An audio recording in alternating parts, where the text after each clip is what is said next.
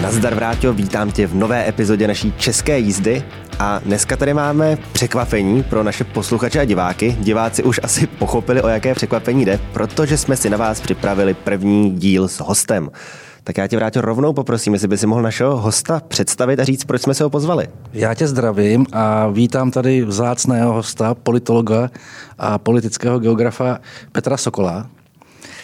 Jenom bych chtěl na úvod říct, že už v počátku, když jsme ten podcast začínali, tak jsme si říkali, že tu a tam si někoho pozvem, takže to jako není zas tak blesk z čistého nebe. A není to poprvé a naposled, ale poprvé jenom. Přesně tak. No a pokud jde o, konkrétně o Petra Sokola, tak já jsem před několika týdny vyšel v Reflexu jeho komentář k prezidentské volbě, který je podle mě v mnoha ohledech pozoruhodný a zaslouží si naší pozornost, protože se týká toho, kdo volil našeho prezidenta budoucího, který bude příští týden ve čtvrtek inaugurován. Tak já bych začal hnedka přímo k tomu textu. V jeho úvodu jste uvedl, že ty volby byly mimořádný v tom slova smyslu, že to byl třetí nejvyšší volební výsledek po roce osmdesát devět. Připodobnil jste je k prvním volbám v roce devatenáct set devadesát sněmovním a k referendu do Evropské unie. Čím si to vysvětlujete? Já si to vysvětluji tím, že to byl vlastně charakter ve všech třech případech určitého referenda. V roce devadesát referendum o tom komunismus ano, ne. U unie je to jasné, členství ano, ne. A tady to vlastně bylo referendum o Andreji Babišovi a vůbec tom stylu politiky, který on tady v posledních letech zastával. Takže platí, můžeme říct, že ten Andrej Babiš je v tomhle tom ohledu takový jako národní, jak to říct správně, impuls k tomu, aby ty lidi prostě k těm volbám ve velkém počtu šli a sjednotili se proti tomu stejně, jako se sjednotili proti komunismu, nebo stejně, jako se sjednotili naopak za členství v Evropské unii, že to skutečně jako ten jeden člověk představuje až takovouhle motivaci pro ty lidi k těm volbám jít a volit v tomhle případě proti němu? Určitě, on se stal stělesněním vlastně nástupu toho, čemu já jsem kdysi říkával, přichází druhá republika, tady v té polistopadové éře, a tohle bylo vlastně jakoby zúčtování s tím pokusem tu druhou republiku nastolit. To znamená nějaký jako jiný režim, změnit strany, změnit vnímání našich dějin, změnit vnímání toho roku osmdesát devět. I teď se nakonec ukázalo skoro možná i vnímání toho, o čem jsme hlasovali v tom referendu, kde to tehdy ještě bylo víc jakoby rozhodování západ, východ, mm-hmm. než třeba bychom to viděli dneska. A, a teď se to jako znovu to vyhřezlo, t, nějaká jako zásadní otázka a on se bohužel pro něj, jak se ukázalo ve výsledcích, stal stělesněním tady tohohle toho třetího referenda. Čekal jste to, že takhle, takhle výrazně prohraje? Nečekal jsem to. Já jsem si myslel, že ten rozdíl bude menší. Myslel jsem si to ještě velmi výrazně, když se sčítali výsledky prvního kola, které mu dávali podle mě naději, ale on pak udělal naprosto hrubou chybu, on poslech poradce nebo sám možná odkryl to, co si myslí, ale šel v těch volbách úplně opačným směrem, než měl jít. On útočil na ty, které, a já vždycky ty volební výsledky čtu přes tu volební mapu, mm. a ta jasně ukazovala, že on, když to zkráceně řeknu, ty Okamurovce on už měl, ty Vrábelovce, on je všechny měl a teď je začal nahánět znovu před tím druhým kolem. A úplně se vykašlal, když to řeknu lidově, na, na ten střed a na to druhé křídlo. A on se díval prostě před tím druhým kolem na druhou stranu, než měl, a to se mu vymstilo jakoby vlastně na sto procent. On potom jakoby z toho potenciálu nejhorší prohry ho naplnil podle mě na sto procent. Dál už to nešlo. Ještě já se zeptám, jak jste říkal, že ten Andrej Babiš byl stělesněním toho, co si lidi projektují přesně jako takovou tu druhou demokratickou republiku, nějakou změnu demokratického kurzu po třiatřiceti letech od revoluce. Jak jsme si teď řekli, utrpěl Andrej Babiš poměrně značnou porážku v těch volbách, kterou dost možná ani on sám nečekal, že to bude takhle tvrdé. Znamená to, že tím pádem máme vyhráno a tohleto se nám vyhnulo, nebo je to jenom odsunutí toho problému ještě dál, který tady bude bublat, protože vlastně shodli jsme se na tom, že jak vy, tak Vráťa, přišli jste sem na natáčení ze sněmovny, kde jedou obstrukce. Tomio Okamura tam hřímá o ukrajinizaci České republiky, kde okrádáme důchodce a všechno dáváme na Ukrajinu, hraje tam na tyhle ty nejnižší struny. Může se stát, že tady tohle referendum, ať už o Babišovi, nebo o Okamurovi, nebo o komkoliv jiném, že nás čeká v brzké výhled, v brzkém výhledu znova? Myslím si, že určitě nemůžeme říct, že už nás nečeká, a to ze dvou důvodů. My, když se díváme na tu kampaň Andreje Babiše na ty volby z pohledu získání prezidentské funkce, tak je to úplný provar. Je to úplná porážka na hlavu, knockout. A když se na to podíváme z hlediska nějakých dalších sněmovních voleb, tak on vlastně udělal kroky, které ho můžou ve volebním výsledku do poslanecké sněmovny posílit. On vlastně se tak zemanovsky pustil do vysávání stran kolem sebe a teď jako jeho hlavním terčem a možná proto v těchto těch dnech Tomio Okamura hřímá takhle tvrdě populisticky, protože on ho, Andrej Babiš v téhleté jeho disciplíně, myslím Okamurově v té předvolební kampani vlastně předehnal a on teď má šanci podle mě vysát velkou část voličů S P D, komunisté, sociální demokracie, to už neexistuje, přísaha jako kdyby nebyla, to znamená, on si teď vykolíkoval celou tu část druhorepublikovou, když použiju zkratku na základě toho, jak jsme se bavili. A on teď jako může mít v dalších volbách čtyřicet procent, tak když to, jako, to je jenom taková spekulace, ale jako, jako symbol toho. A je dneska vlastně v pozici Roberta Fica na Slovensku mm. před deseti lety, který také takhle vlastně na hlavu prohrál taky s úplně neznámým člověkem, ještě v úvozovkách scientologem a, a užerníkem na Slovensku, takže jako nemožná věc. A teď bude v září asi premiérem, takže ta bitva trvá. Ono, když se podíváte, ta referenda se tak opakují po nějaké době, takže vyhráno není v politice nikdy a Andrej Babiš určitě ještě, ač teď leží na zemi, tak nemusí v politice skončit. Ale je to hodně o jeho povaze, o jeho, o jeho osobnosti. Teď mu to jako nefungovalo v té prezidentské volbě. Je otázka, jak dlouho to ještě bude bavit a on je spíš takový ten typ politika Trump, Johnson, kteří si ty problémy jako vyrábějí sami, jako ještě si to zhoršují. Mm. Takže on sám to má dneska v rukách, jestli ještě nějakou dobu bude fungovat, nebo to skončí úplně špatně. To myslím, že on je na křižovatce. Bych se vrátil k Petru Pavlovi. My jsme to všichni tak nějak věděli, že pokud má vyhrát, tak si bude muset šáhnout na část voličů, kteří před uh, v minulých volbách volili Miloše Zemana. Uh, tak nám popište ty základní voličské skupiny, uh, kteří tvořili základ toho jeho drtivého vítězství. Tak základem každého vítězství je nějaké voličské jádro. To, ač on to v předvolebních debatách jako se snažil popírat, tak on voličsky byl vládní kandidát. Jeho zvolili na prvním místě voliči SPOLU, protože on úplně nejlepší výsledky měl tam, kde jsou ty nejpevnější bašty toho kdysi Občanského fóra, pak O D S, dneska SPOLU. To znamená Praha a takový ten pás od Náchoda po České Budějovice. Takže tihleti voliči si ho vzali nejvíce za svého. Zároveň ho ale volili, a to je, když je někdo vysloužilý generál, docela taky nesamozřejmá věc, zároveň ho volili takový nový proud, který se na české politické scéně objevuje, a to jsou uh, uh, ti, které třeba v Praze reprezentují Piráti a Praha sobě, to znamená takový jako velkoměští sociální liberálové, a ti, kteří vlastně tím, jak jsou z nějakých důvodů postkomunistických a tak a historických, je to složitější, nadlouho to nebudu rozvíjet, a v Praze hrají a ve velkých městech tahle skupina hraje jakoby levici, protože tam ta ostatní levice vůbec neexistuje. Takže tihletí šli a volili ho. Proto vyhrál Petr Pavel v Ústí nad Labem, hmm. což vypadá na první pohled jako nepochopitelně, ale tam se připočetl tenhle ten jako sociálně liberální tábor, nebo vyhrál u nás v kraji na Jesenicku, přímo ve městě Jeseník, kde taky je to ale jakoby to Tam, tam městská situace. Takže to byla druhá skupina, která ho volila. Takže to je vlastně dohromady jakoby celá dnešní vláda. Jasně. Mm. Když tihleti jsou takový jako přelétaví, ale mají tam ten pirátský prvek. Takže to je druhá skupina. Pak to, co se, to, co se nepovedlo minule Drahošovi a možná ani ne úplně Schwarzenbergovi, ale hlavně u toho Drahoše. Třetí skupina jsou venkovští katolíci, ti, kteří volili v prvním kole hodně pana Fischera. Tak ti minulé v druhém kole šli hodně volit Miloše Zemana. Já to znám u nás na Konicku, na Prostějovsku, prostě sledoval jsem konkrétní obce, ale teď šli všichni, teď šli všichni za Petrem Pavlem, nejenom asi kvůli tomu, že on měl poměrně velkou podporu církevní hierarchie. Jestli v tom není i ten trapas Andreje Babiše, jak tady šaškoval s tím Jezulátkem. A teď jsem to chtěl říct, že on to jako vlastně pochopil, že tohle je důležitá skupina, Andrej Babiš, ale místo toho předvedl prostě jako show, která byla trapná a která na ty katolické volice prostě nezabrala. On to jako pře- mm. přehnal, on to měl udělat jinak, ono to jako působilo P R-ově jako geniální tah.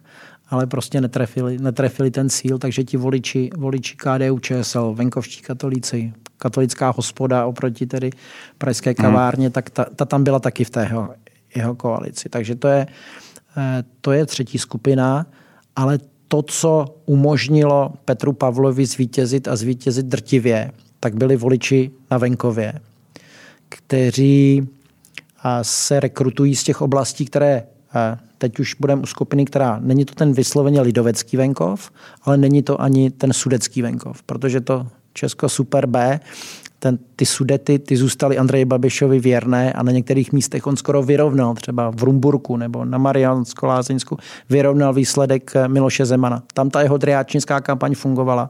A kde vůbec nefungovala, a tam je to podle mě naprosto klíčové, byly dvě oblasti. Za jednu nemoh, to je Vysočina, protože mm. to byla prostě bašta Miloše Zemana, protože on je tam adoptovaně doma. Ještě ho tam teď má manželku z Bystřice eh, eh, pod Perštejnem. Takže z tohoto hlediska tam to je prostě sousedský efekt, se tomu říká velební grafii, na to nemohl. Je ale prostě pak, jejich. Je jejich. Ale pak máte druhou oblast, eh, kterou já jsem, když jsem ji v té volební mapě viděl, tak jsem si říkal, kde, co to je, jako kdo tady vlastně volil v minulosti, aby jsme si to na něčem dokázali představit, protože to je Vyškovsko, Prostějovsko, Blanensko a tam v roce deva, v devadesátých letech, to už si dneska málo kdo vzpomene, nevyhrálo Občanské fórum první volby, ani mm. druhé O D S, ale vyhrálo je tam taková moravistická strana mm. H S D S M S a lidi tam tehdy volili uh, uh, tuhletu variantu jako určitou třetí cestu. Tam v tom referendu hledali třetí cestu mezi tehdy antikomunistickým Občanským fórem, demokratickým a na druhé straně ještě stále komunisty K S Č tehdy. A vybrali si to třetí. Potom se dali k levici, volili, volili, volili Miloše Zemana, ale teď tihle lidé v těchto těch oblastech viděli najednou jakoby třetí cestu v Petru Pavlovi. A to vlastně mu dává úplně druhou tvář. My máme na jedné straně vládního kandidáta a na druhé straně kandidáta, kterého volí lidi, kteří chtějí takovou jako neobvyklou třetí cestu. To znáte takový jako klasický, v tomhle případě moravský, ale najdeme to v dalších oblastech i v Čechách, jako v Království, tím myslím. To znamená klasický nesudecký venkov, který u nás stále tenduje k levici, ale Petr Pavel pro ně byl přijatelný. A tohle, když Ta, on, ještě jenom řeknu poslední věc. Tady před pěti lety dominoval Miloš Zeman. Teď tam Andrej Babiš si neškrtl. To je zajímavý. Je to, je to, je to nesmírně zajímavý, jak říká Vráťa. Nicméně, když to poslouchám, tak mi to přijde, že to jsou lidi, kteří sice Petra Pavla volili, ale zároveň asi nebudou do značné míry voliči té pětikoalice. Spíše třeba i možná jsou to lidi, kteří volili v hnutí ANO ve sněmovních volbách nebo různé ty přísahy. Nemyslím si, že by to teda byla věty typu Trikolora nebo S P D. Ale Petra Pavla to dostává v pozici prezidenta do trošku prekérní situace, protože bych řekl, že ta skupina těch voličů, kteří ho volili, je tak široká, že nejde vyhovět všem. Jakou vlastně cestou by se podle vás ten Petr Pavel jako prezident měl ubírat tak, aby si tu podporu všech těch lidí, kteří ho zvolili, udržel? Myslím, že před ním jsou jakoby dva logické scénáře. Jeden, který je velmi nebezpečný a to je jako vsadit na tuhletu dotyční prominou, já to nazvu teď čistě jako politologicky přelétavou skupinu. To je takový jako složitě uchopitelný hmm. střed a třetí cesta a to já si myslím, že tohle může být nadějný koncept, když vám jde o sněmovní volby, ale v té prezidentské volbě jako kandidáti středu nevítězí, protože dojde k polarizaci, když je dvoukolová. A z tohohle hlediska myslím si, že Petr Pavel, pokud chce ten mandát obhájit, tak by se měl soustředit na to, aby si udržel to jádro. Protože bez těch, bez těch voličů, jak jsem říkal, to jádro tvořilo SPOLU, takže bez těch voličů SPOLU vlastně nemůže mít šanci. Mm. Jsou sice popsány nebo jako udály se některé bizarní situace, kdy prezident je při své první volbě zvolen, zvolen úplně někým jiným, než pak, když obhajuje po pěti letech. Specialitou na tohle byla Ukrajina, než tam začala válka, tam se to stalo pokaždé. Ale u nás to podle mě takhle nefunguje. Ty skupiny jsou tak jako rozdělené a to rozdělení na ty dvě části společnosti je tak hluboké, že jako snažit se zaplnit tu mezeru podle mě není dobrá strategie. Uh-huh. Uh, na konci toho textu ocituju dvě věty. Píšete, že těmito volbami nepadla koncepce dvou voličských světů, modernějšího, víceměstského a liberálnějšího Česka A a naopak venkovsko-levicového, spíše protestního Česka B. A o něco dále dodáváte, ve skutečnosti došlo jen k posunutí hranic mezi oběma tábory, když Petr Pavel na svou stranu urval měkký obal Česka B v podobě nesudeckého venkova a tak dále. My jsme, my jsme to už trošičku nabrnkli, ale v čem spočívá jádro toho, že se tu Petru Pavlovi podařilo ten měkký obal toho Česka B přetáhnout na svou stranu?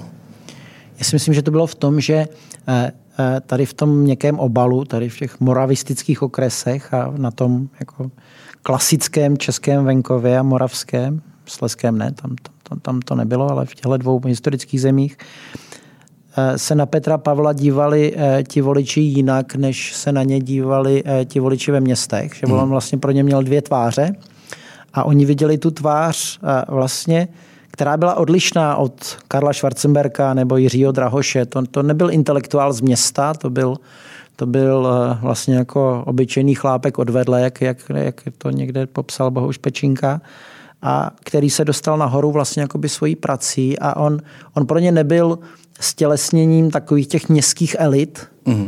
To je taky, jak vy jste říkal, že to jsou voliči, kteří asi nebudou volit strany současné vlády, tak to s tím já souhlasím, protože pro ně jsou ty strany jako příliš městské z jejich pohledu. Ač to mm. tak je, nebo ne, to nechci teď hodnotit, ale jako z jejich pohledu jsou příliš městské, eh, reprezentují nějakou část společnosti, které se tihleti voliči eh, nehlásí, ale jim připadalo, že Petr Pavel vlastně není v té řadě, řadě Schwarzenberg, Drahoš, pokračování, že je to vlastně jakoby ten střed, ten, o kterém jsem před chvílí říkal, že bych na něj nesázel, ale tady mu to, tady mu to umožnilo, ne, možná ne vítězství, ale umožnilo mu to ten velký náskok. Já si hmm. myslím, že i bez části těch voličů on by vyhrál.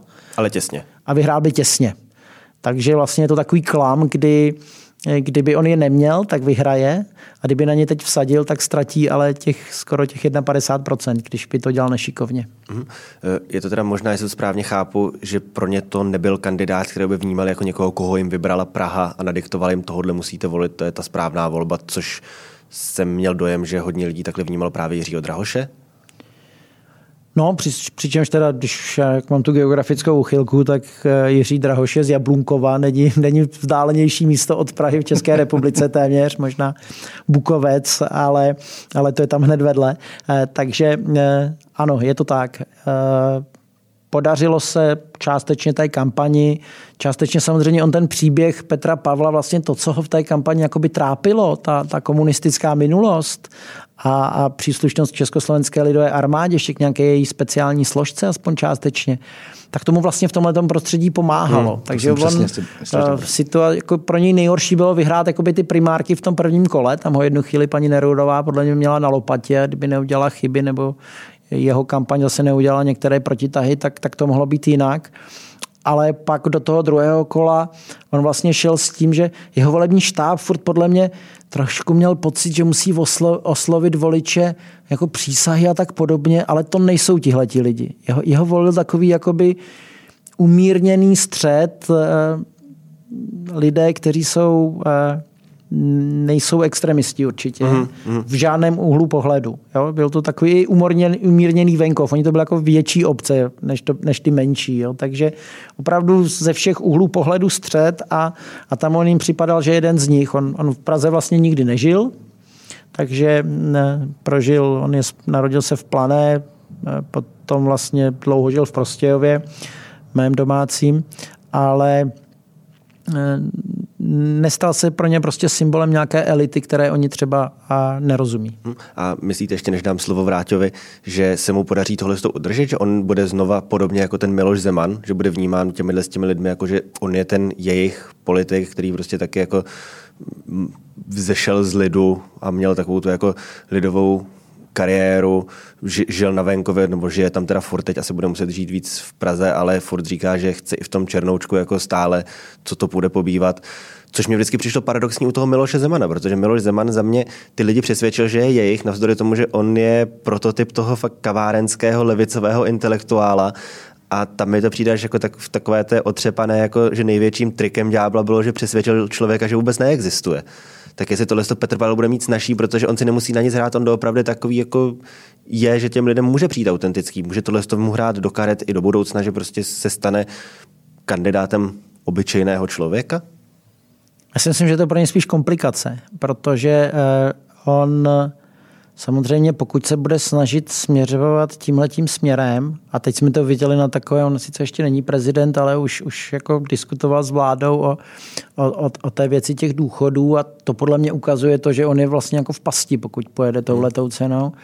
A protože možná to jádro, ti, dejme tomu, když to zjednoduším, pravicoví voliči, ti by víc kousli nějakého takového civilního prezidenta, o kterém jsme si mysleli vlastně, že on jim bude. Ale na druhou stranu to koryto je tak vymleté po Miloši Zemanovi a teď se zdá, že vlastně Petr Pavel už jako tou, s tím superaktivním startem se bude snažit ho e, vlastně naplnit. To znamená, bude jako aktivním prezidentem. Zároveň e, e, on, kdyby chtěl být jako kandidátem, a zase to jako v uvozovkách obyčejných lidí, tak by měl jakoby mířit tím zemanovským směrem do určité míry, ale tam on nemůže, tam on žádné voliče nemá. On jako na kraji za, za tímhletím středem už všichni volili Andreje Babiše. Tak jako nezávidím mu to, protože vlastně se podle mě tahle voličská koalice jako nedá celá udržet mm. a on si musí vybrat jenom některé skupiny a, a to takové, které nebudou protichůdné.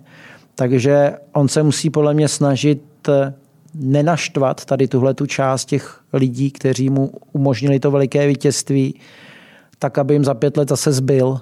A mm-hmm. pro jeho jako vlastně obhajobu, když budeme takhle velmi předjímat, tak bude hrozně důležité, kdo proti němu bude stát, protože proti němu může stát volič z jedné, tady kandidát z jedné nebo z druhé strany, kdyby on se takhle postavil jako do středu politického, tak bude z obou stran fackovací panák. Mm.